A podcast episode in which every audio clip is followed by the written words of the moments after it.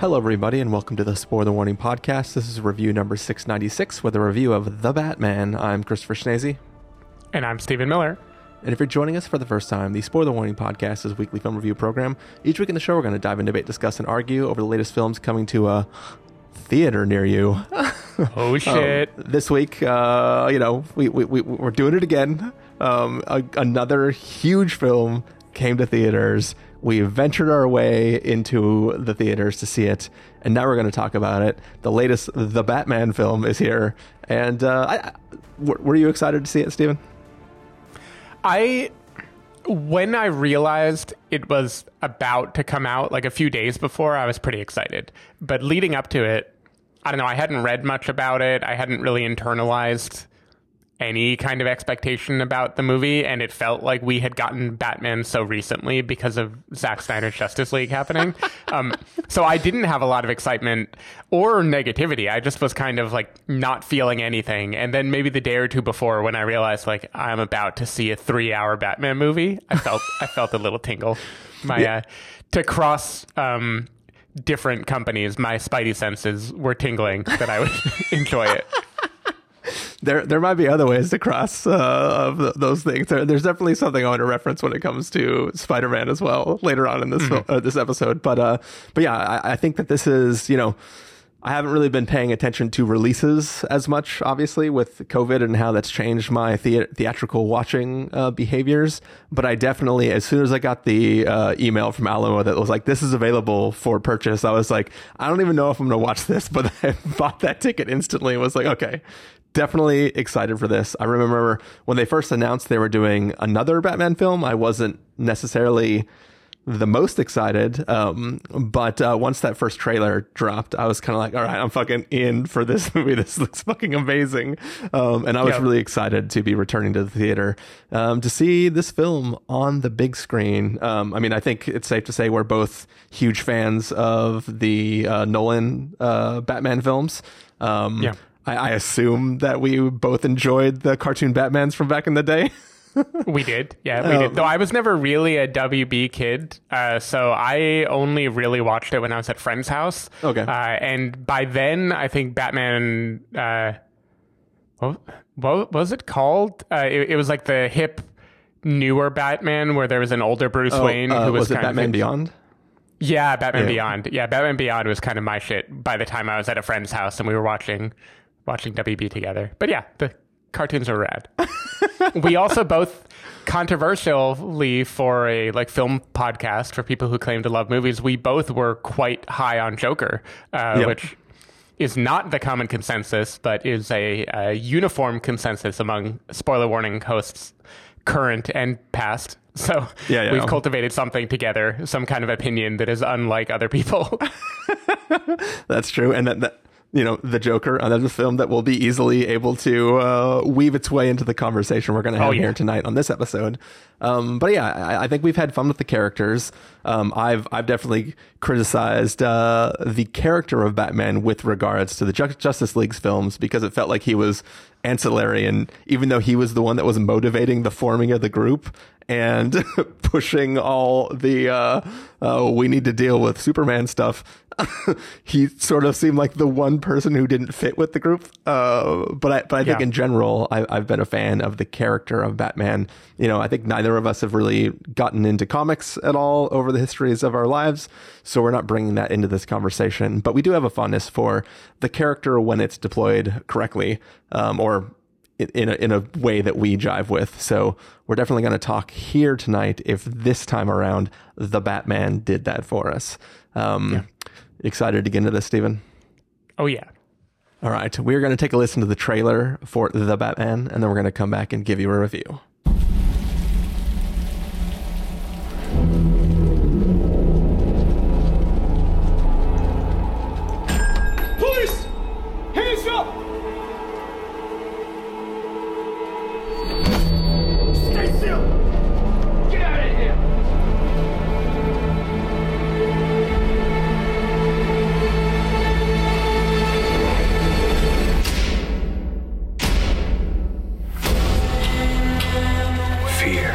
It's a tool.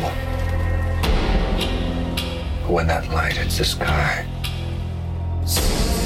it's not just a call,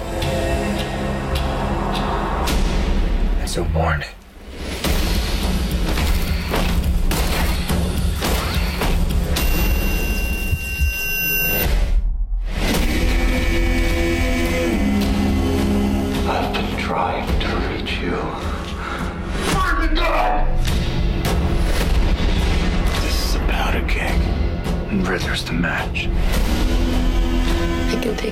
Myself.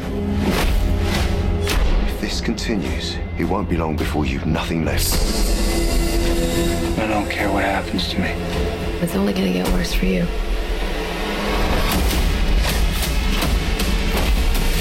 Whoa, take it easy, sweetheart. Hear everything they say, ain't you? Maybe we're not so different. Who are you under there?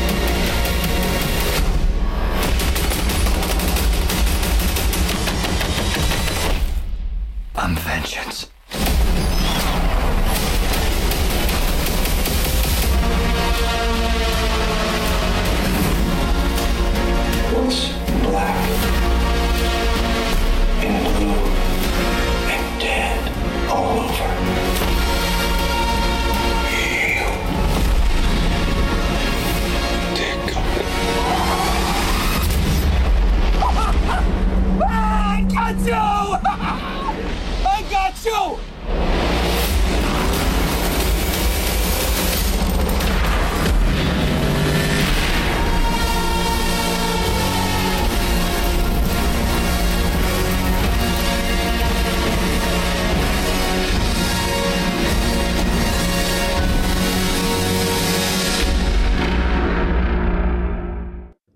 So that was the trailer for the Batman. Um, in the story, uh, Batman's city of Gotham is being um, is having high-powered people around the city killed by this man that is known as the Riddler.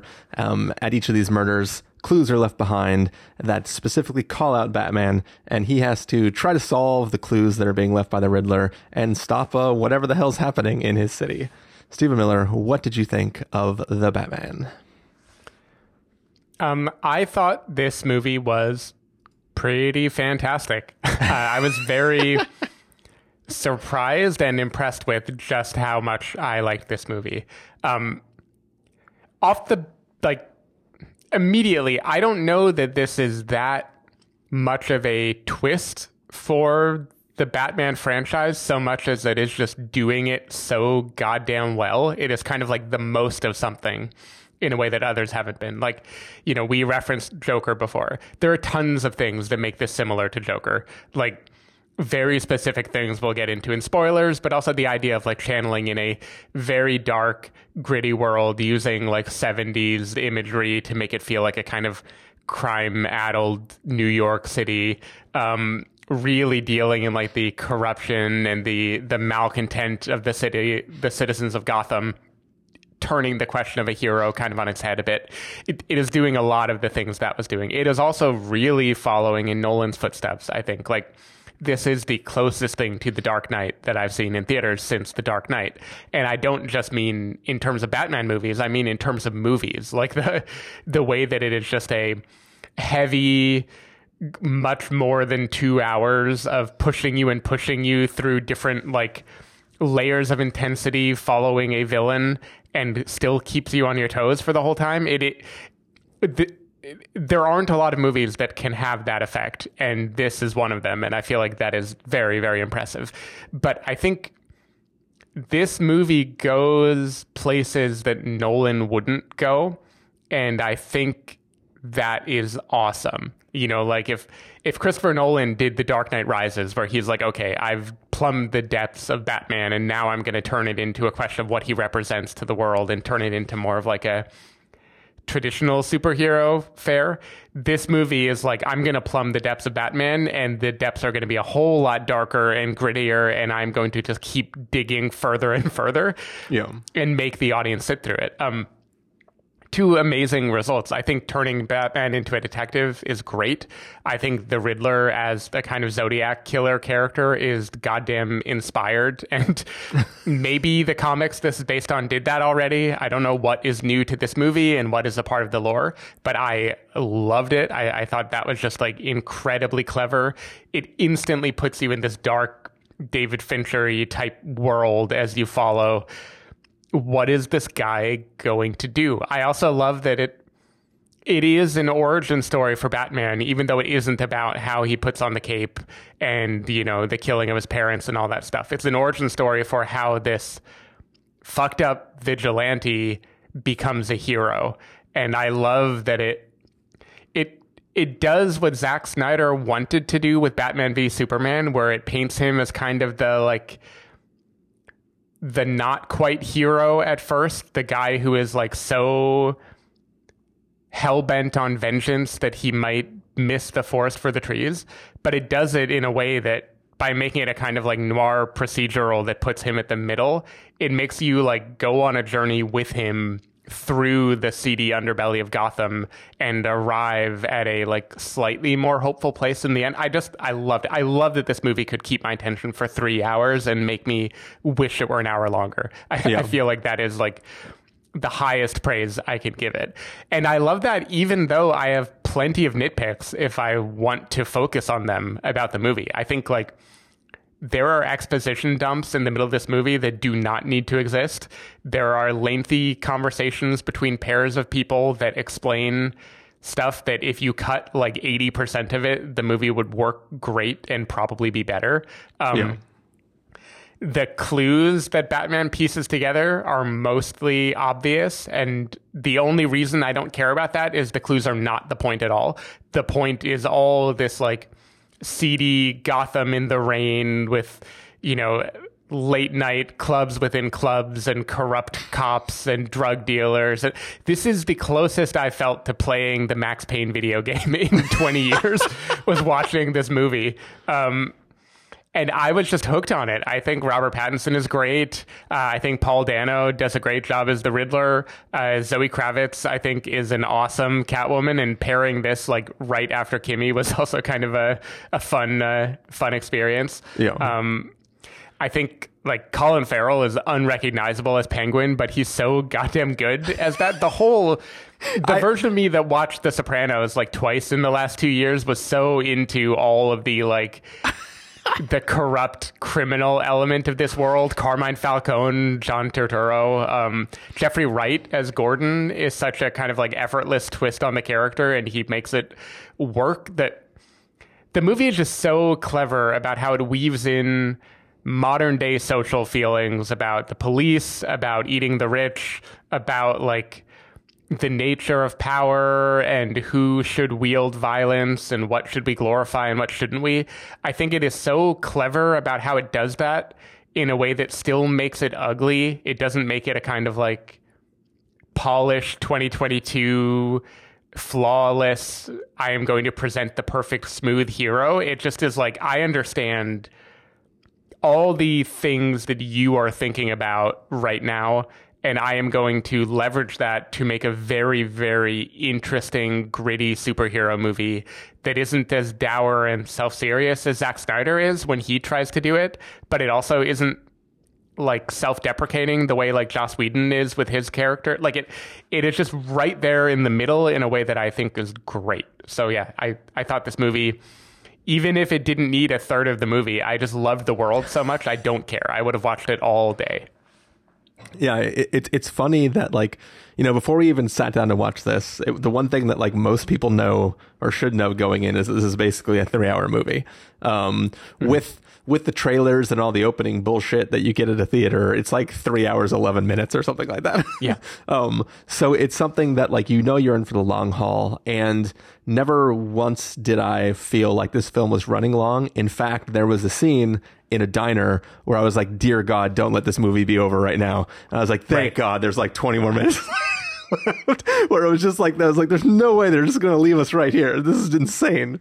Um, so it was like I, I wanted more from this film. I think from the go, I was just completely drawn in and in love with what I was watching. You know, over the course of, you know, several different um, films in the, you know, DC world, uh, you know, they have talked about heroes as symbols and what that symbol stands for, and cities that need that symbol to exist, whether or not the hero uh, is still in the city or still a thing, right? In in, in Christopher Nolan's Batman films, there's there's times when uh, Batman has disappeared, but the city needed him, and somebody has to convince him to come back and be that that hero again. Um, and I think that like in that talk of what the symbol is, the symbol has always been for the people of the city. Mm-hmm. Like, like th- this symbol exists as hope for the citizens of Gotham to be a, a, a protector that will help them. When this film starts, that symbol is not of hope for the people. It is of fear for the criminals.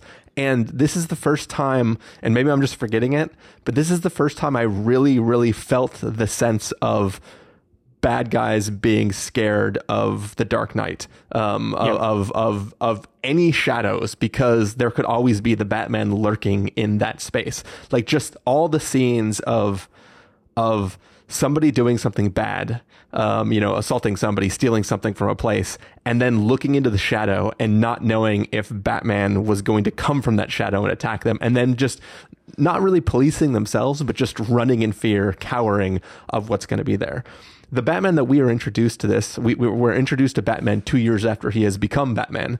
Um, and he is just a wholly broken person. Like in the trailer, in the film, he he doesn't even refer to himself as the Batman. He says, "I am vengeance," and that yep. is literally what he is. He has a line in this film where he's talking about um, a moment in his life where he has felt fear unlike anything he's ever felt before, and his entire purpose is to never feel that feeling again.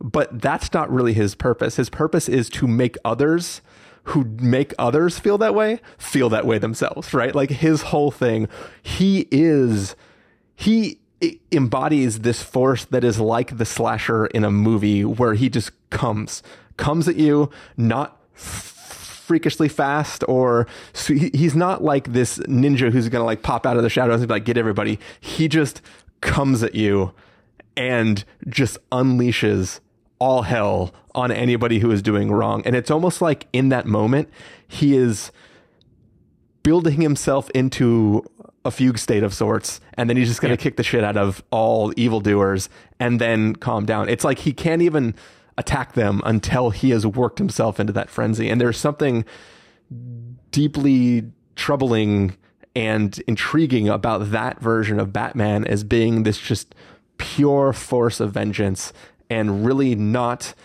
he's not doing good in the word, world. He is putting forth more hurt and pain. He's just directing it. He's, he's like a weird, perverse version of Dexter, right? Yeah. um, and, and like obviously over the course of this film, he has to learn whether or not that is the best use of the thing that he is trying to be. Um, but I, I was just really impressed with just that whole opening of seeing these moments where Batman doesn't even have to be there in order to strike fear in the hearts of of villains. Um, and and I I was just like really intrigued with that. Um, beyond that, like I really liked, like you, you talked about um, making Batman a detective, and and from the from the lore of the character of Batman, that is a thing definitely in the comics, right? Mm-hmm. He is supposed to be the world's greatest detective, um, but like we are used to, at least most recently in like the Snyderverse, right? It's like Batman is working with a team to like stop the God boxes or whatever. the mother right. boxes. And it's like that kind of shit i'm not cared. What i am what i am more interested in is and the reference back to spider-man is is him being the friendly neighborhood batman who is just going around the city and helping out where somebody needs to be helped right? Like that was really really compelling. And the fact that like everyone is scared of him. Even like the police are scared of him, right? Like nobody knows if they can trust him, but this one killer has started putting clues that directly call Batman to participate in this and how he just exists as this force that like freaks the shit out of everybody as he slowly just walks through all these crime scenes. Like watching him just do the procedural part was really, really intriguing. Was I trying to solve every riddle as they came? I didn't really care because it was mostly like a either it was going to be a thing where they were going to take us on a wild goose chase to solve one riddle, or it was going to be like uh, and as as somebody's finishing the end of the sentence, justice, justice is the answer to the riddle, right? Like it's he's he's immediately Yeah. solving it. So I was like, I wasn't even putting brain power towards like trying to like be in on what the next riddle is going to mean. I was just watching this character of like, shit, another gnarly murder has happened. What does this mean? And watching them go. Um, I, I, I just really, really enjoyed being in this version of Gotham, um, just this rain soaked, dark, gritty world where like everything was kind of like, is anybody happy in this world? um, I, I just thought it was an incredible, uh, world to exhibit for three hours. And also the fucking action is amazing. Yeah. like it's so good. And my one of my favorite things about this, which I'm sure everybody's commenting on, um, is just the the Batmobile is so fucking badass. Oh yeah. So cool. What I what I love too is the build up to it. Right. This isn't like a.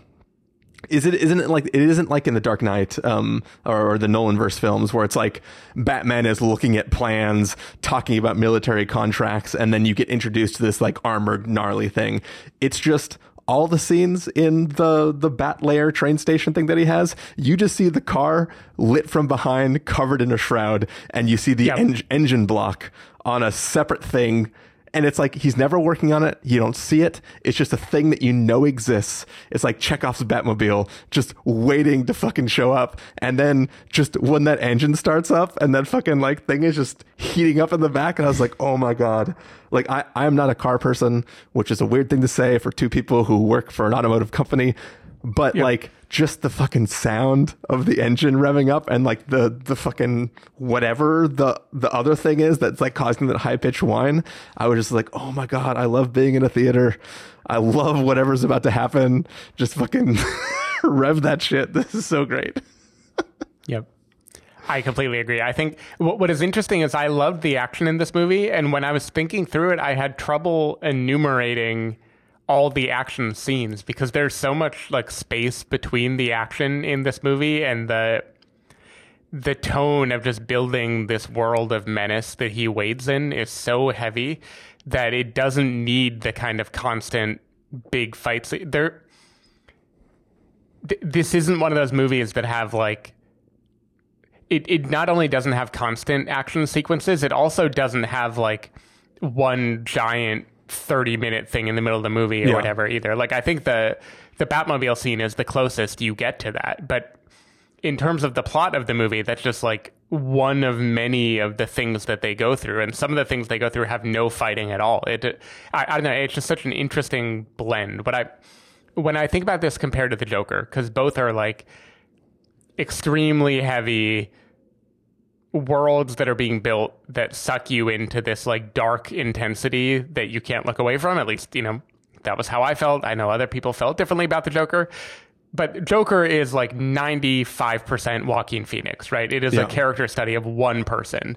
And the whole time you are thinking, what am I watching? Who is this guy?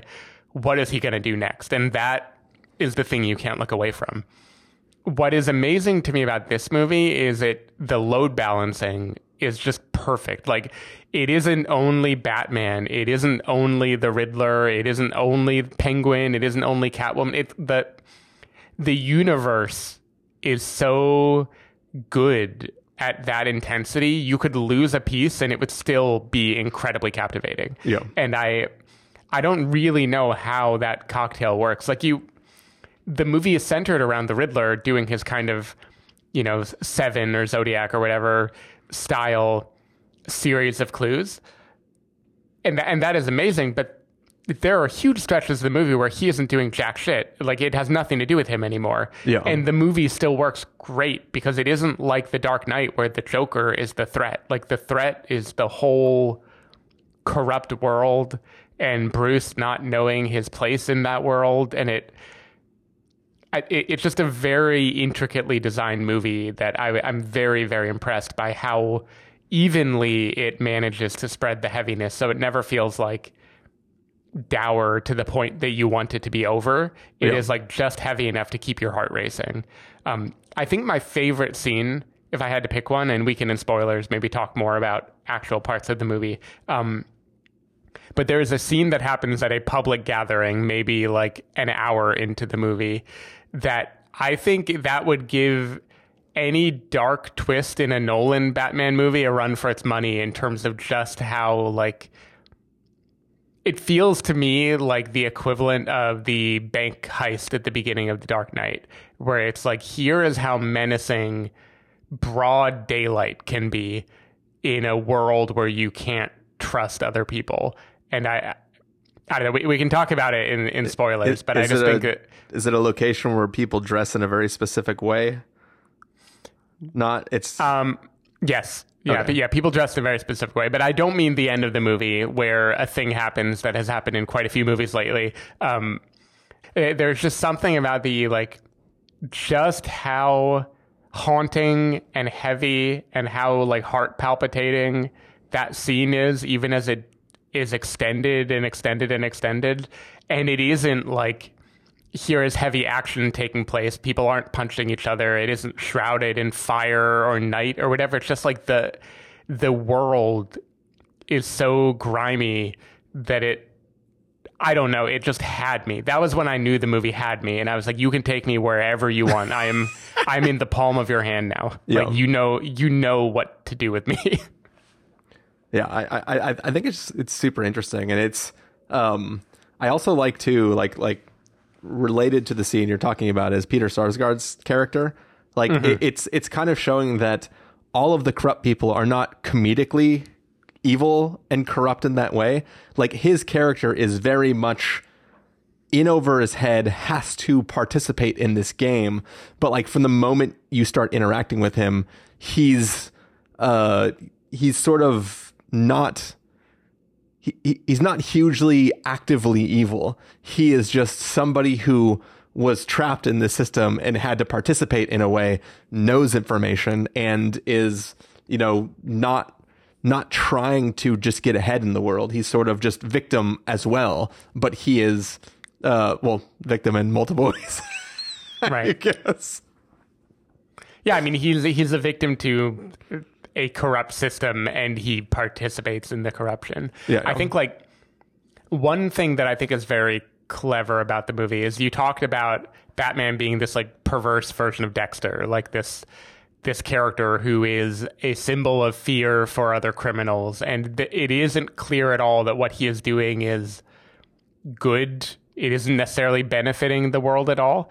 And what's interesting is this is a movie that deals with police corruption and police violence. And like you know there are moments where batman is threatened by the police in a way that is very much like shit you need to get out of here. Like we cannot trust our law enforcement to treat you with care. Um and it's interesting because batman is the police at the beginning. Like he is the heavily armed guy who's going to come and take an already violent situation and meet it with double the violence and Yeah. the um the things that make Batman ugly and terrifying at the beginning of the movie are the same things that make the Gotham police force ugly and terrifying. And it is interesting that they are still on opposite sides at the beginning of the movie because Yeah. I think thematically they are both Batman begins as like the Punisher, right? He begins as the character that like the the terrible like alt right people today would worship and would have like a you know have a YouTube channel devoted to like filming him in little snippets and talking about what a badass he is. And I, I don't know. I just think that is one of the things this movie does so interestingly is it like it steers into the valid criticism of these like dark crime fighting people and it tilts you like toward a hopeful outcome, but it doesn't sugarcoat just how heavy and shitty it all can be. And I, I don't know. I was really impressed with that. I will say, in spoilers, there are two moments where the f- shadowing of real world events felt a little too direct to me. Yeah. I no longer knew how comfortable I was with the imagery they were using, uh, but we'll get there in in a spoiler section. Yeah. Cool. Uh, yeah. Any any more non spoiler things that you want to talk about before we head down that path? So uh, one thing that I think is interesting about this movie is Batman is the protagonist, but it's hard to say he's a hero. Like the story of the movie is him failing over and over and over again, um, which is normal. Like that is a normal kind of twisty procedural thing to happen. Is it? It is a person following a villain, following a world that is revealing more of its evil to him, and him being basically powerless to prevent any of it. Yeah. and I it's just interesting in a superhero movie how there you don't get many moments of like aha he got him good job batman like every victory is like a part of losing to the riddler's plan for Yeah. most of the movie um, and I, I i like that it was just another thing that i think set this movie apart Well, I mean, part part of the the point of this story is that you can't achieve bettering the world with fists. like, like it's just not going to happen. You can't you Yeah. can't do that. Yes, you can beat the shit out of criminals, um, but all you're doing is beating the shit out of criminals. You're not actually affecting any meaningful change in the world. Um, so, so yeah, it, it's So one thing that you'll have to talk with me about in spoilers is at what point in the movie do you think Batman is bettering the world? Because I think what you just said, there are like there's one key moment that it could be, but then literally speaking, I think the previous 30 minutes he's been bettering the world and I, I don't, well, we can talk about it. It- Yeah. It's an interesting W- without image. without getting into spoilers, I think that the point of this movie is that he will try to do better moving forward. I don't Mm-hmm. think there's any point in this film where he is actively bettering the world. I think he has simply learned by the end of this film that what he has been doing is is not the way. Right. um, and I think that's kind of like where we're at. And it might take it might take him witnessing other acts of vigilantism to change that in him. Yep. So yeah, I think it's probably about time that we get ready to transition into spoilers. So for now, Stephen Miller, why don't we go ahead and get to verdicts? Um, if you were going to give this a must see, recommend with a caveat, wait for rental, pass with a caveat, or must avoid, what would you give it? must see. I think this is the darkest Batman movie to date, as far as I'm concerned. But that doesn't make it the heaviest or most unpleasant. It again, it, it all comes down to load balancing. Like it finds a way to like distribute all the like intensity in a way that just goes down real easy. um, I think this is a phenomenal theatrical experience, like because you can just feel the whole audience being in the clutch of whatever this movie is doing in a way that I honestly can't remember feeling since the Dark Knight premiere. Like just the feeling that the whole audience is like being pulled at the same time by the story. Yeah. Um, so I think it is super impressive. Love Pattinson's take on Batman. Um, yeah, I think it's great. I want to see like Batman and Robin and Batman Forever and all the other Batmans after this with this cast of characters because I think it is going to kick ass. Yeah, yeah. Um, yeah, this is going to be a must see from me.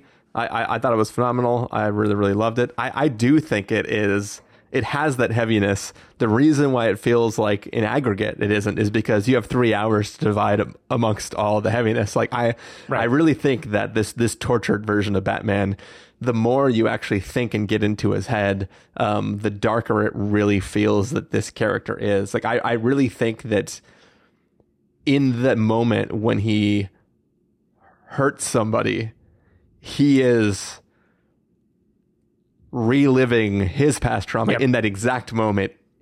And he is purposely feeding into that and really building himself. It's like he is, you know, the uh, the Hulk going, "I'm always angry," like, and Yeah. just like turning into that monster in that moment, Hulk smashing, and then like bringing himself back down and then going back to his emo life of sitting in his tower um, or his basement and just kind of like hiding away from the world. So I, it, it's like I was really captivated by just this, this, this take on on who this character is. Now, I guess one question is in future movies when he is a hero without an asterisk, do you think that take will translate? Uh, I, I, I mean, I don't know. Um, we'll, we'll, we'll see in the next movie when it's 90 minutes and he's just a hero. Yep. Um yeah yeah it, it, it's it's it's hard to tell we also you know who knows if they'll if they'll actually in earnest continue it in the same way, or if it'll be a different thing where he exists as part of this world, but it's following the Joker or someone. Right. Uh, but yeah, so that is it for the non spoiler segment of this review. For anybody who's not going to stick around with us, Stephen Miller, if people want to find his Vets Week, where can they do that? Uh, people can find me at twitter.com slash sdavidmiller or sdavidmiller.com. People can find me at ChristopherInRealLife.com or Twitter.com slash ChristopherIRL. You can find the podcast over at TheSpoilerWarning.com where you can get a bunch of the back episodes of the show. If you want to subscribe to the show, you can do so on Overcast, Stitcher, Apple Podcasts, or wherever podcasts are found. If you want to know the episodes go live, you can follow us at Twitter.com slash SpoilerWarning, Facebook.com slash The Spoilerwarning, or Instagram.com slash The Spoilerwarning. If you want to get hold of us directly, you can send an email to fans at TheSpoilerWarning.com, or you can use the contact form on our site.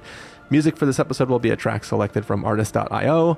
Um, and uh, yeah, that track is playing right now. That's going to fade up.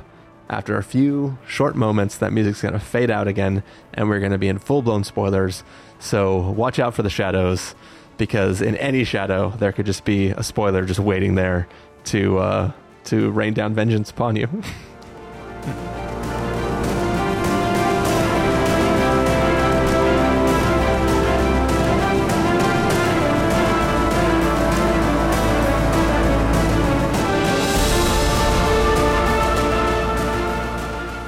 right, we are back. This is spoiler territory. It's sort of the bat cave of the spoiler warning podcast, where we gather up uh, all of our intel and talk about full blown spoilers for the film that we just reviewed. Of course, we're talking about the Batman. Um, Stephen, do you want to start? You had one main topic to hit first. Do you want to start there? Yeah, so the the main thing I wanted to get to is the the real life parallels in terms of violence that this movie points to, and there are two in particular. Um, the the first one that left a strange taste in my mouth, and I still don't know exactly how I feel about it, is the opening of this movie. In the opening of the movie, there is a gang of very Joker movie esque, you know, bad guys on the subway, and one man who is clearly the targeted victim of some hazing ritual that they have decided that a a you know a gang member needs to do in order to be initiated. Yeah. And that man is an older Asian man. And th- as far as I know, it is the only Asian character in the movie. And at least to me, in that moment, it felt very explicit that it was dwelling on the kind of real anti-Asian violence that has been happening, where there are like random acts of violence against Asian people, especially in New York City. Yeah. And I I am not saying a movie can or can't traffic in that kind of imagery, but I in that moment had a little red alert go up of like how is it going to handle this because this is a very very very loaded concept that the movie is doing. Yeah. Um it didn't ultimately linger that much for me maybe because the moment Batman appears he doesn't just save the day and then we laugh and it ends like he himself becomes a kind of symbol of heavy violence and vengeance that also terrifies the man and so it I, I don't know how to explain it but the fact that it doesn't just make that real world darkness be like a but look at the hero isn't he great and instead makes it be like look the whole world is shitty including the hero Yeah. it it it made it linger less. Like I, honestly, I didn't remember my reservation until someone brought it up like a day later on the internet. Um, Yeah. But that was just one where I felt like, what are you doing, movie? This is so fresh in everyone's minds, and maybe it's a coincidence. I don't know when the movie was filmed, but it. I don't know that that just like was a sour note for the movie to open on for me. Yeah. Um, and then the second one, which we actually had a listener write in and also reference, is the at the end of the movie. It has been revealed that the Riddler has a QAnon type following, um, who is tracking his every move, eh, or yeah, is tracking his every move while he like torments Gotham, and then they all plan a kind of mass shooting event that they will participate in, and there's no one real world thing that that felt a lot like. Well, but the idea of it, it's not just that they're planning a a massive. It, it is the opposition candidate for mayor has won the election, and this is her should be inaugural speech where she is taking the power away from the previous candidate, and it is these people who have made their way to with the sole purpose of dethrone like not allowing her to take power and Yeah, very Yeah. January 60 in uh, Yeah, in, yeah. in its imagery. um, and that I, again, I wasn't left thinking like, "Are you allowed to do this?" But I definitely squirmed a little bit just because the movie is so good at being heavy and commenting on real world social things without needing those literal parallels. When it does go literal, I'm kind of like you you didn't even need that literal like we got it we got it as a metaphor, you know, we didn't need it to literally happen. Yeah. Um, so that that was just kind of how I felt in both of those moments. Like compare that to Bruce Wayne realizing or believing he has realized that Thomas Wayne was in cahoots with the mob and paid to have a reporter killed. You know, that has so much to say about our relationship to billionaires today and how we think about power and the sacrifices that like the moral compromises that come with power and our kind of changing relationship to like that was very 2022 even though it wasn't literally about anything at all that has happened in the last year um, because the movie is just like trafficking in thoughts that we have all had and when it traffics in actual imagery we've all seen it feels a little like unnecessary to me Yeah.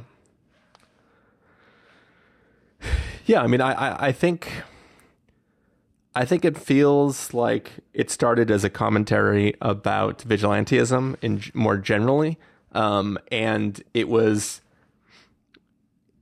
it was too close to reality to not steer into it, right? Like it would have been one thing if it just, like if you're making something that has direct parallels to actual events that transpired, and you're not directly homaging it, it'll still feel like you're homaging it. So why not use it as a way to say like this is the danger of this situation is that stuff like this hmm. can transpire. And I think that like it's sort of to me it felt it felt more it, it felt like it was a cautionary tale rather than just evoking the the imagery, right? Like it's not it's not like uh, it's not like just you know showing the twin towers falling as a short form version of like like mass like tragedy. another robert pattinson movie um, but you, you know what I mean though. yeah Um, so so for me, it was definitely charged, but it, it was it was charged in the sense that I was like, yeah, this is fucking this is this is what happens because that's that's the interesting thing is. Um, and you know we can we can we can get in. I don't know. Is this, is this the perfect time to get into the listeners' email? yeah yeah let's do it um also because i'm pouring a beer All right. While you do that, I'll take a look at this email. Um, so Ryan from San Diego wrote in and uh, was kind of comparing some things from the Joker and the Batman, and then talked about what the Riddler's actual plan was by the end of the film. So I'm not going to read the whole thing. We're just going to hit a few things here.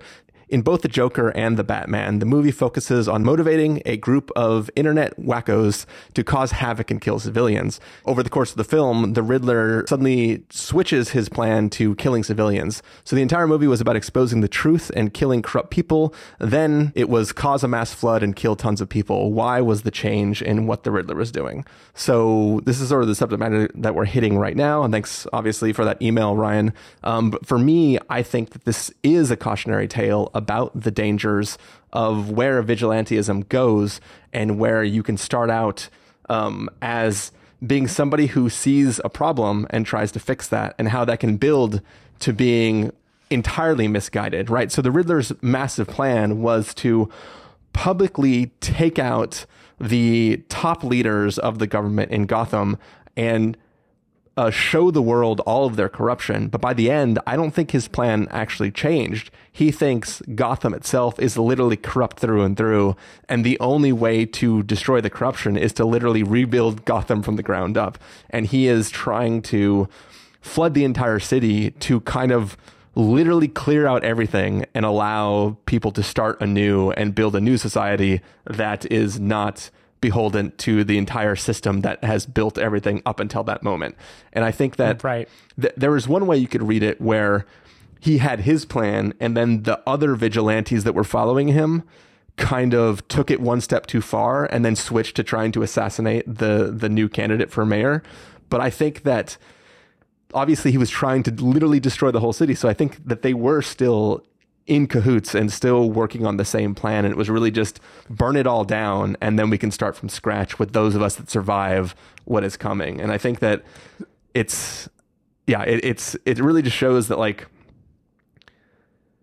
yeah, things seem like insanity when it's the people who are opposed to your point of view, right? Um, but what would it take for your point of view to cause you to do something insane if you were trying to just fix a wrong that was in the world? And, and I, I don't know. There's there's something interesting Yeah, there. well, well, so to me, uh, what is still interesting, and I'm I'm unfortunately not saying it isn't realistic, uh, but I still the when I think about real life things like QAnon or something, the theory is, you know, rooted as usual in truth that there's like heavy corruption happening in you know in the government and everywhere else in our systems, and so the the QAnon idea is that like someone behind the scenes, some Batman type figure, if you will, is like undoing the corruption, is righting the wrongs, is going to like call, bring out into the light all the people who are doing wrongdoing and will destroy the deep state and give it back to the people. Um, the Riddler's followers, when they plan on flooding Gotham and starting anew, do they think they are a part of the rot? Like, why should they not be among the people drowning? because they're they're What is them versus others in their mind? they're like the red pill people who see the reality of how corrupt the world is. Um, So they are they are the the people passing the like they they are the cleansing force that will rid the city of the corruption, which is everybody. Um, so so so for me, what's really interesting about comparing the Batman and the Joker, uh, the films, and the specific characters is look at the comparison of the Riddler and the Batman. Um, Yeah. the the whole reason the Riddler is motivated to start acting is he is motivated by seeing Batman and his presence in the world and how Batman is a force for good. And the Riddler is so corrupted in his support for the Batman that he thinks they are working together. All the reason for all the clues is to direct the vengeance that is the Batman to his targets to to mm-hmm. help like he like the whole big reveal later on which we we also have to talk to because it was it was a weird fake twist that turns into a separate twist that works really well for the Riddler, not so well for the Batman arc. Um, and we'll get to that in a moment. But like, you're you're you're watching a character who the Riddler and the Batman are the same. They are quite literally the same person. Um, they have the same background as the Joker in the Joker film, where it's a person who was wronged, who is taking it upon themselves to channel what has happened to them into them taking action upon other people. And it just happens to be that in the Joker, the Joker is the bad guy. Um, he is doing things that we all agree are bad, and the Batman is theoretically doing something that we all agree um, is is good in that he is taking out bad guys. But like when you see his presence, he is just a sheer like he is vengeance and that is it he is not uh like um he's not a scalpel cutting out a bad tumor he is just fucking there's a tumor in the arm rip the arm off yeah. and he is the quote hero of our story, but he is just a much just as much a scourge on the city, I think, as the Riddler is, as the Joker is in his film. Um, it's just that he theoretically has the name of justice behind him. Um, at least he is he is shouting it, and there, there's there's not a lot different in the motivation behind what Batman is doing and what the Riddler is doing. The Right. the only difference is the result and how we see the person taking the action. So it's just I, I think there's an interesting thought experiment to compare these two these two characters and these two films and say like at what point do we all just become the bad guy um, and not in the Christopher Nolan live long enough to become the villain or whatever? Um, Yep. uh, but but in the sense of like how far can you go in the act of good before you are doing bad? And that's i think a lesson that the batman has to learn in this film that he shouldn't be focusing his attention on hurting bad people but helping good people.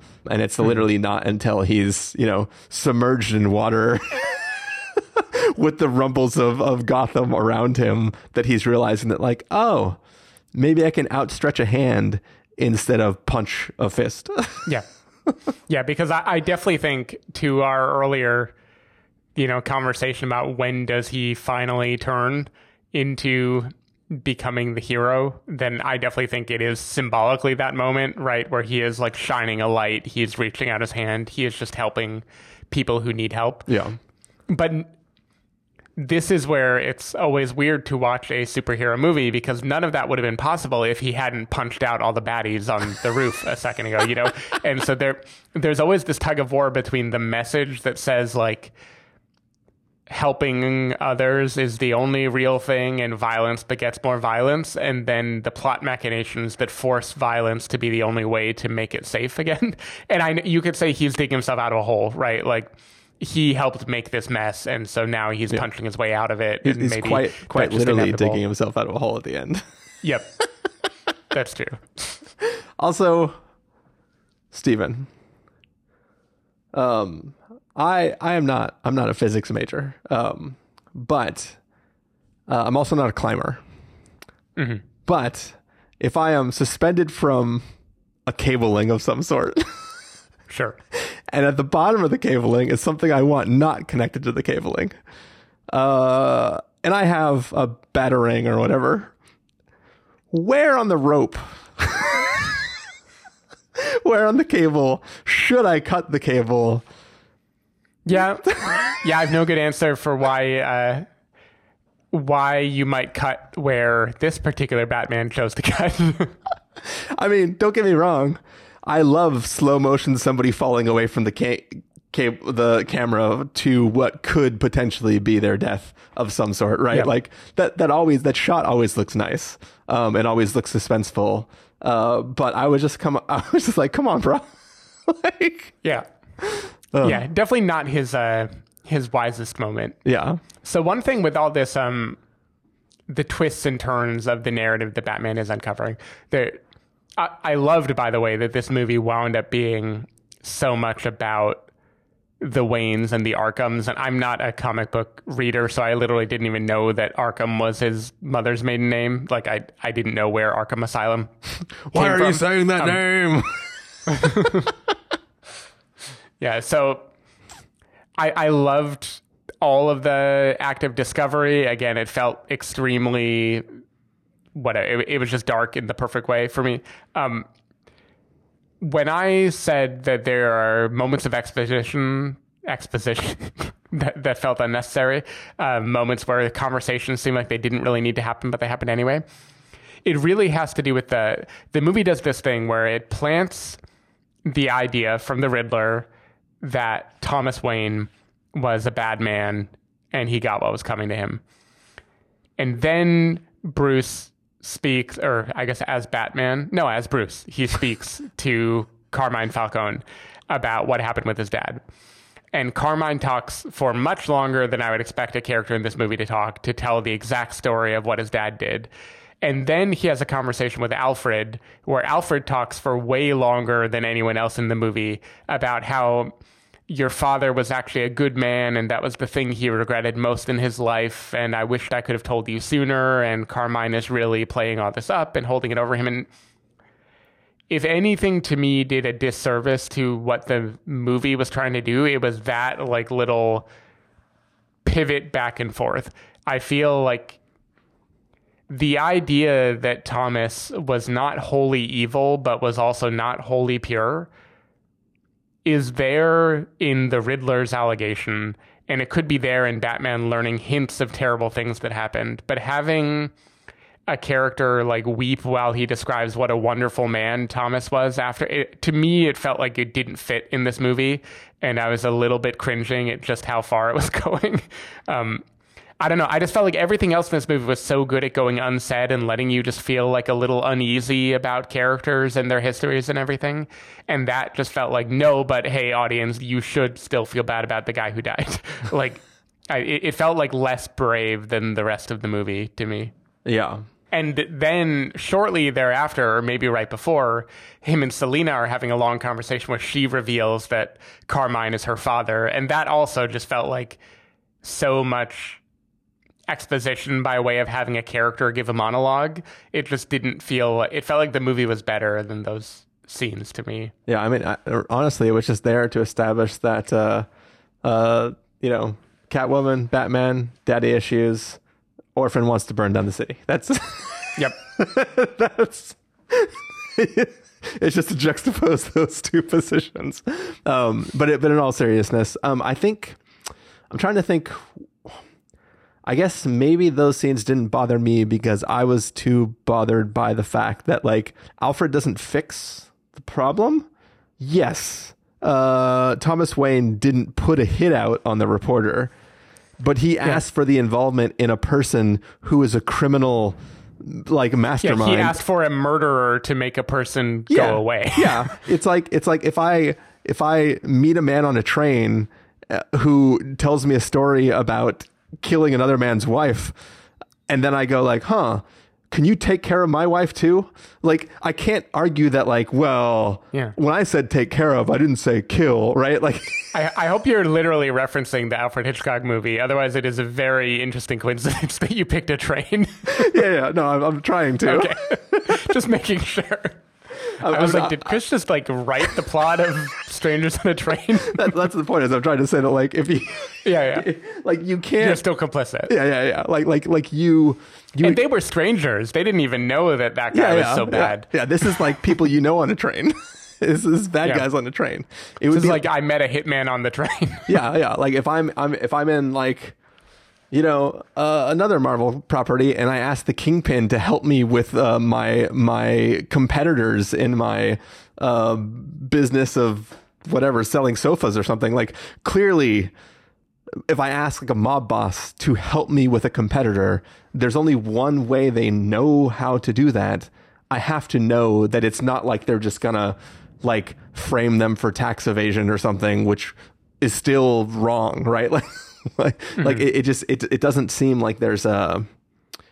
It, it, it seems like what he did still his actions directly led to he yeah sure he made a mistake but he made a stupid decision where he compromised his morals and that led to both the death of this reporter and his own death uh, because after he made the mistake and tried to fix it uh, he got killed by the guy he was trying to fix the mistake from so it, it, it it's to me it doesn't fix the like Bruce can still have the exact same feelings about found, finding out his father did what he did because his father still caused directly the death of of the person. He just didn't do it with his own hands, which is a distinction, you know, without a difference or whatever. Like it, it, it just Right. Yeah. Well, I, I I think maybe that's why the Alfred scene rubbed me the wrong way. Is like it was trying to bend the arc of the story back a little bit or be another grand revelation, but it didn't really reveal anything. And because Robert Pattinson's Bruce Wayne is so inward, I couldn't even feel after that. Is he still heavily disappointed in his father, or am I supposed to believe that he feels like Alfred's explanation is like exculpatory, which feels tone deaf if true, because like you pointed out, it definitely does not absolve Thomas Wayne of effectively murdering a person. Yeah, I, I, I think I think the maybe the the problem is that the point of those scenes are not for Bruce Wayne; they are for Alfred, right? Like, mm. like there is this whole side. It's not really a side story, but it's like all these interactions that uh, Bruce has with Alfred, with like, here, use my cufflink links. Oh, like, why do your cufflinks say Wayne? It's like, well, your father gave. Like, it is all about his loyalty to the family and him being sort of like the father figure for Bruce when his actual father passed away, and sort of like raising him up to be this better person. It, it's it's his way to play into the narrative of like, yeah, I kept the secret, but it's because I was protecting you from the mistakes of your father, and now this is all coming to, to head. But it felt less about like don't worry, Bruce, you don't have to win. And it, it, was more like a redemptive arc for him having sacrificed so much to be a part of this family. I, I don't know. Mm. It's just a thought. Yeah. Because I think like the story of Thomas Wayne and how Bruce should feel about him is interesting, even with the literal belief that he like partnered with Carmine and semi knowingly had this reporter killed. Like, we again in our history have that. Like, the Kennedys like almost definitely worked with the mob to get themselves elected. And like politicians have done deals with unsavory figures because it helped them get ahead. And like we have to reckon with like big candidates who like are seen as progressive forces. Like what did they sacrifice to get the power that they had? And all, all that is definitely there in like again in 2022 political thought about what leaders you praise and what leaders you don't. And I feel like I wish the movie had like just stood by its convictions longer and just let us have to live with the idea that his dad was indirectly a murderer and not have a moment of redemptive even though as you said maybe the redemptive moment is for alfred and alfred is supposed to be kind of out of touch and blinded by his loyalty uh, it just like the movie doesn't play the scene that way the movie plays the scene as like Carmine lied to me, and now for the rest of the movie, Carmine is going to be like the ultimate baddie that we have to get yeah. rid of. Well, not the. Yeah, not the ultimate, the penultimate, I yeah. guess. Um.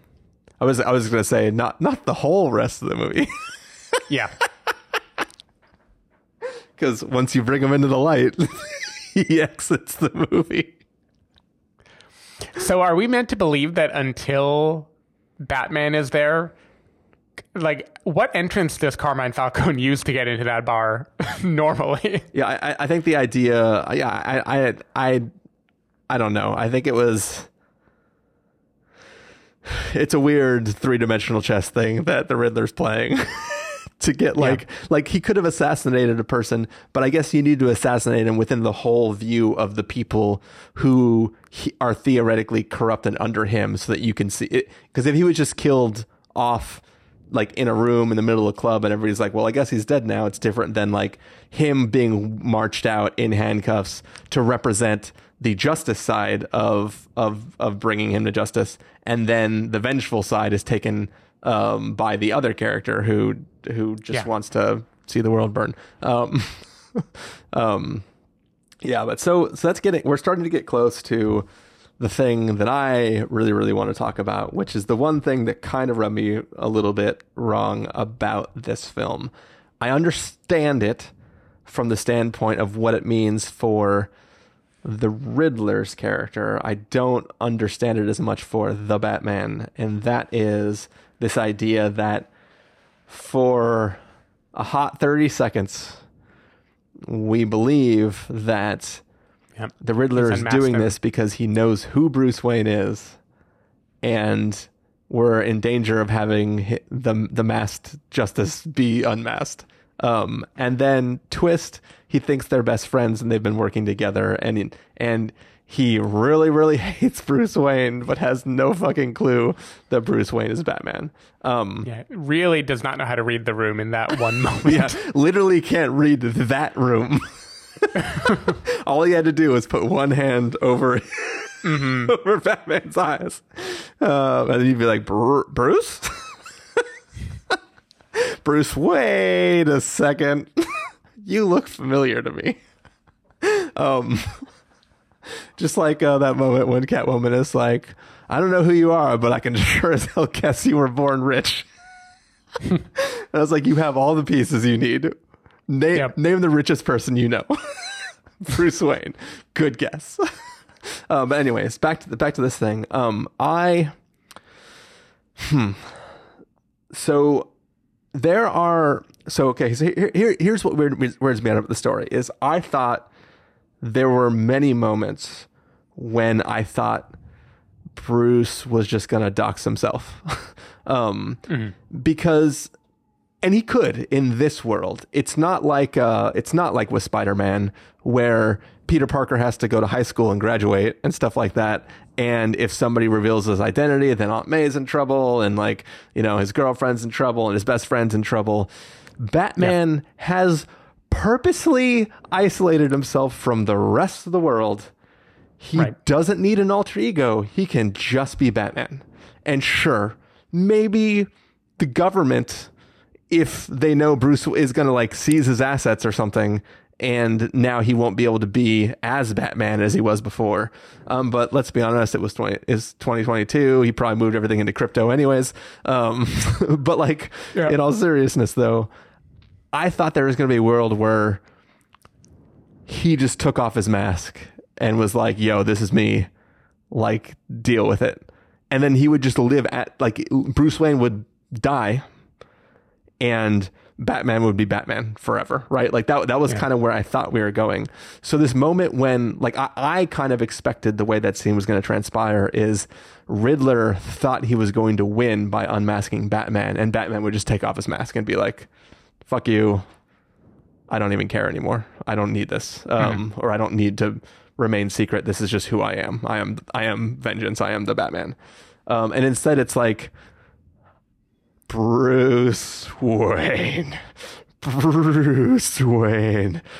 We almost got him. it was just kind of like, Yeah, it, huh?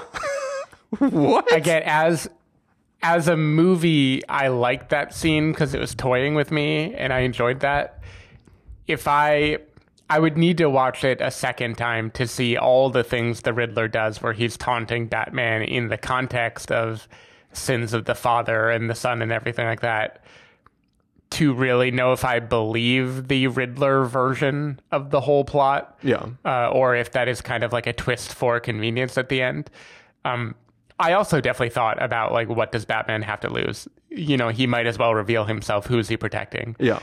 I do think though, in the Gotham that we are presented with, Bruce Wayne could not be the hero, could not be vengeance. He represents too much that people hate. So I think like unlike in the Nolan verse or pretty much any other Batman movie franchise that I can think of, being Bruce Wayne is a deep shame in this movie.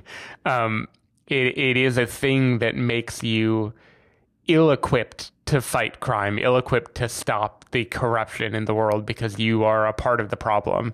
And that made me think that him hiding would still make sense. Whereas in almost any other Batman movie, him being Bruce Wayne, it would be the end of Iron Man, right? It would be the, like, yeah, I'm I'm Iron Man. Yeah. you know what? What are you gonna do? I'm fucking rich. I can do whatever I want. Um, here, I think he is, and I again, I don't know where the movie's going in follow-ups in this Batman extended universe that they're gonna make, which I think is separate from the DCEU, but it is going to widen still. Um, I don't know if he will continue to be conflicted, if Alfred's love of the Wayne family will be rewarded, or if he's going to kind of like. If Bruce will want nothing to do with the Wayne family name, and his whole thing is like he is going to rebuild the thing that has been tarnished like I, I don't know it really depends on what the movie does from here but i can imagine in future movies him being bruce wayne would not work out so well for him depending on what they want to talk about Yeah. so how do you feel about i'm going to butcher his name pronunciation barry Keoghan? I, I think you don't pronounce the g The- uh, the joker The Joker in the end of this movie reveal guy. Um, um, yeah Yeah, I I don't know. Um like he's cool and all if he's gonna like steal your magical axe and your and your armor and stuff like that. I don't know how I feel about him as the Joker to this Batman. Um, Yeah. yeah, he I'm intrigued by the casting choice, but he feels too much like Paul Dano to me. He feels like he would be the reclusive person, not the like the incredibly singular, charismatic psychopath. Yeah. um, that the Joker has to be. and, and like let's be honest, he showed up for ten minutes to record that scene. Um, maybe they did like two takes or whatever. Um, obviously, I can't. I can't really judge his performance based on this one line that he has to deliver, right? Um, in a movie, could be great, but it feels like he, unlike unlike Heath Ledger's Joker and unlike Joaquin Phoenix's Joker, it feels like he is doing an impression of a Joker. And those two people inhabited those Jokers.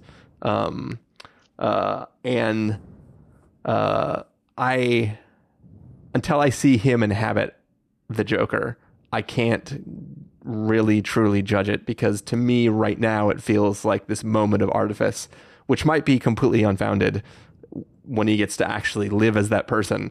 But in the moment, it just feels like, yeah, yeah, some people call you a clown. We get it. You're the Joker. Um, Yeah. Well, and also, I, I guess I'm made to believe that, much like many people in this movie, he is not yet who he is going to be. Like, like I assume this is kind of a character who's locked up in prison not because he was a masked villain named the Joker with like an alter ego, but because he's a criminal with this like the smiling condition or whatever. like, like he has things that are the seed for what will become the Joker, but he hasn't yet turned into the Joker. That was kind of how I read the scene. Gotcha. Yeah, I just assumed because it was Arkham Prison that like he's already the Joker and he's a loony bin. Um, At the very least, who would call you a clown if you didn't dress like one, right? Yeah. But d- does he say that he's been called a clown? I thought he was using the word clown talking to Paul Dano. I, I think he was saying something about people don't get you and some might call you a clown or something. But I, I- I thought he was just talking like the royal we, like us people who are not. It it felt very much the the problem is that this is a line written for the audience. It's not a line that any of those characters would say to each other. It's a line that is meant. It, it's like the. It's like I said earlier with Catwoman saying like, "Whoever you were, I bet you were born rich," and Yeah. then like like other other things like that where people reference a thing we all know about an individual in a way that is supposed to be like a wink and a nod to who the character is. Like the fact that he's even called un un I forget what it is, but it's like unknown unseen person in cell or something like that. Uh I don't remember what it's called. Um but it's like it's just one of those like we know we know who it is. Just fucking say it. Yeah.